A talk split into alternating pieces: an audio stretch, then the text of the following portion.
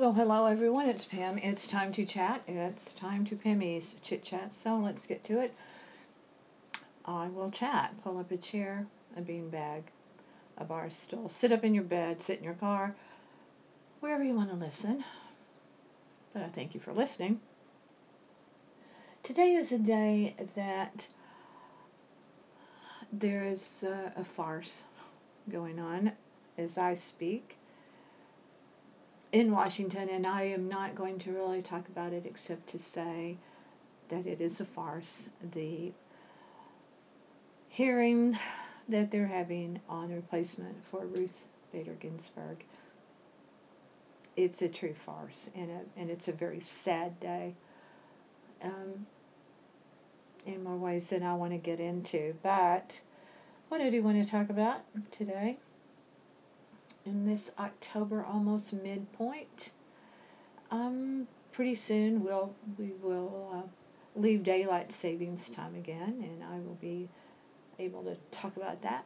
that will be next month. That'll be in November. But um, a couple of things uh, actually that I want to talk about. But first, I want to tell you that Gary and I have a new podcast that we're doing together. It's called GX2 G times to Gigi and Gaz, our, our monikers are, that we're also known by. We're just launching it and we're not sure how many we will do per week or anything like that. It's just out there. There's a welcome podcast and then one podcast that we did from Key West. So if you want to find us, you can do so um, right now on uh, our website, palmbeachlife.com. Very easy to find. If you have trouble, finding it, let me know because we want you to listen, want to hear from you. But what I want to talk about today is not that. I want to talk uh, really 180. I want to talk about sports and I want to talk about a Broadway play that broke ground in 1968 and it just came out on Netflix um, as a uh, as a film. Um, so first, let's talk about sports just a little bit. I've been very happy that sports has happened at all. In this uh, cluster of a year that we have had, so Gary has been able to watch uh, NBA and uh, and football. That's what he likes. Our son uh, likes hockey. Our son likes uh, baseball. So I'm going to touch on all those things a little bit. First, um, kudos to the Lakers for winning. I'm a I am a LeBron fan because I think he is doing so much. He's trying so hard for the selection and leading a charge that is really really important. However, I was sorry that the Heat, uh, Gary called them scrappy, uh, did not did not make it. So you know, good. It's it's the the yin and the yang of it. It's like I always say, some you you win some, you lose some. You know, that's the way it is. Um, I didn't even know Gary liked sports when I met him. You know, when I found that out was really after we were even married. He kept it this secret, and then I found out wow, he is a huge, huge football fan, and basketball as well. Not baseball so much, but I think a pretty cool thing that Gary was able to do for our son. Um, um, a lot of it happened. Um, uh, not so much when our son was young, um, because you know we were busy. working our tails off and, and all of that, trying to keep everything going for the family. But off and on, you know, there were there were things the, um, sports teams and so forth. But um, I got to do some fun stuff with the Dallas Cowboys, but that's another that's another podcast because that's about me, and this is really not about me. Um, but through the years, uh, when we were living in Ohio and maybe Dallas, I'm not sure, uh, Gary arranged to to uh, go. Brandon was living in New York. He met us in Boston. And what was happening, they were going together to different fields uh, in Ohio and, and these different baseball, you know, iconic baseball fields together. And Gary made all the arrangements for all of that to happen. And uh, so, father son kind of thing. But the really coolest thing for me, I think, was when we lived in Tampa, and uh, the the Super Bowl that year. I guess that would have been 2008. Uh, the the season 2008 and then would have been played in 2009 January where because Gary had worked on the Super Bowl uh, situation there in Tampa where we were living he got to take her son Brandon to the Super Bowl so they went to the Super Bowl together and um, I just think that's quite a really special memory. My own father was a huge huge baseball fan. If he couldn't watch a game. He'd listen to it uh, on a little radio, a transistor, a regular radio in his car, whatever, huge, huge, huge. So I always thought that was uh, was very cool to go, and that they went to to uh, these things together, these different stadiums. Because believe me, I couldn't care less. Could not care less if I tried. when they when we were in Boston, when they were we were living in Ohio, that would have been uh, around 2006 probably um, I'm, I'm grasping that year because it was either six or seven. And I went just to, to go to Boston. I didn't even go to you know anything sports, but and they also went to the uh, to the football Hall of Fame, uh, and and I did too. And I didn't even go in. I, I let them do that together there. We flew Brandon up from Dallas, and and then we drove up from Columbus, where we were living at the time, so they could go to Brandon was in college uh, at the University of Texas in Dallas, and we flew him up to Ohio to, to do that. Got some great, great pictures of that. But I couldn't care less about any of that. But what I really, really hated, literally hated, about being in Boston, I hate Boston. You know, I really, I do not like that city. I mean, I'm sorry if you're listening and you're from Boston. But there are plenty of people who hate Florida. There's a lot of a lot of hate that we get about Florida. So I'm just saying it. Uh, I did not like uh, one thing. We toured a lot of historic things. Our son's a history uh, major. Our, our although he has a law degree, his his undergrad was history. And Gary and I are big history people too. But the, I found every moment of being in Boston really unfun. I had, and you can see it in my face in the photos that I run across occasionally on Facebook. They come up as memories, these different things. I'm like, wow, I wasn't having a good time at all. But anyway, these are these are really happy sports memories, and why I bring some of this stuff up is because of things going on. Uh, the NBA, uh, the Lakers winning yesterday. Gary was watching the Dallas Cowboys play which is his team. Still, we like the Dolphins. I'm a Dolphins because we live in Florida. Our granddaughter was born in Florida, so Dolphins is my team. But the the uh, Cowboy quarterback, uh, uh yeah, believe, uh, broke his ankle in the game, so he's out and. And Gary was uh, lamenting all of that, and I said, "Well, the worst thing about it is the pain that the the guy you know suffered. It's like forget the team and the games and stuff. Just put, breaking your ankle. I mean that has to be un, ungodly pain. I just you know. Um, and about why I bring up baseball is because legendary baseball player Whitey Ford passed away. He was quite old. He was in his 90s, and uh, he passed away over the weekend. So all of that. Uh, some happy news for, for the Lakers, some, you know, whatever. And then it gave me a chance to talk about how much I did not like Boston. Uh, there are just certain cities you just don't gel with, you know, and Boston is one of them. We had the worst restaurant experiences there. The traffic, they were building the, you know, the Great Dig or whatever the hell they called it. it, it so traffic was not, it was awful it was awful, it was awful, it was awful. But now let's switch over to Broadway and to a show called The Boys in the Band. I wanted to watch it. It what drew me to it last night when I was Gary was watching all knee deep, neck deep in football, and and um, and I guess uh, basketball too yesterday. But anyway, was Matt Bomer. I'm a Matt Bomer fan. I love White Collar. I, I, I really like all the cast of White Collar.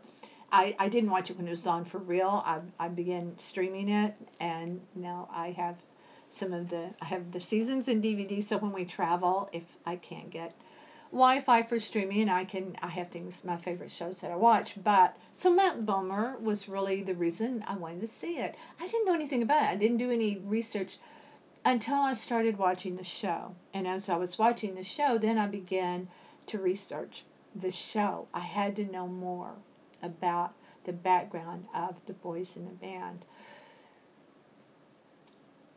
I don't have any point of reference for the original play that debuted in New York off Broadway, and then they in 1968, and then they made a film in 1970. This is a reboot of it, and I was I was enthralled by by watching it for so many reasons, some of which I won't even get into on this podcast, but Jim Parsons played the character Michael. What the premise of it is, if you don't know, it's life for gay men in New York City in 1968. And one of my good friends spent 40 years on Broadway, and so I sent her a message after I watched it, and I said, uh, "Have you seen it? Have you seen it?" Because I I felt like she would have a connection, and so she wrote back and said, yes, she had seen the Netflix version on Saturday. I watched it on Sunday, and she liked it. but this woman blows me away with her life. and she's the kind of woman that you want to you want to sit at her feet and and just listen, let her talk, and without speaking, while you're drinking champagne in a in a in a cool room with other interesting people milling around, and you can hear the sound of cocktails being shaken or the glass glasses clinking uh, with ice or whatever while she talks. Uh, when I met her, the very first night I met her, I was so drawn to her and and and knew that I had to, to really know this woman. I wanted to, to, to continue to know her, and my my journey with her has been uh, has been interesting in how I met her. But the thing about her is um, she was in Miami now, and she knew the original, the actor who played in the original play, uh, Michael, who played the, the main character Michael. If you have not seen it, if the thought of gay men bothers you, don't watch it. You know, your choice, whatever. But I'm telling you, it is it is so painful and beautiful and so well acted. And Jim Parsons, in my opinion, because I don't have a point of reference like my friend does about the original cast. The original Michael, the actor that played that originally, she said moved to, to England and ended up dying of AIDS. Many of the original actors uh, did die of AIDS in the, the from the 68 off Broadway play. The fact that they produced that in 1968 just blows me away. It, what a risk! It just, just, just.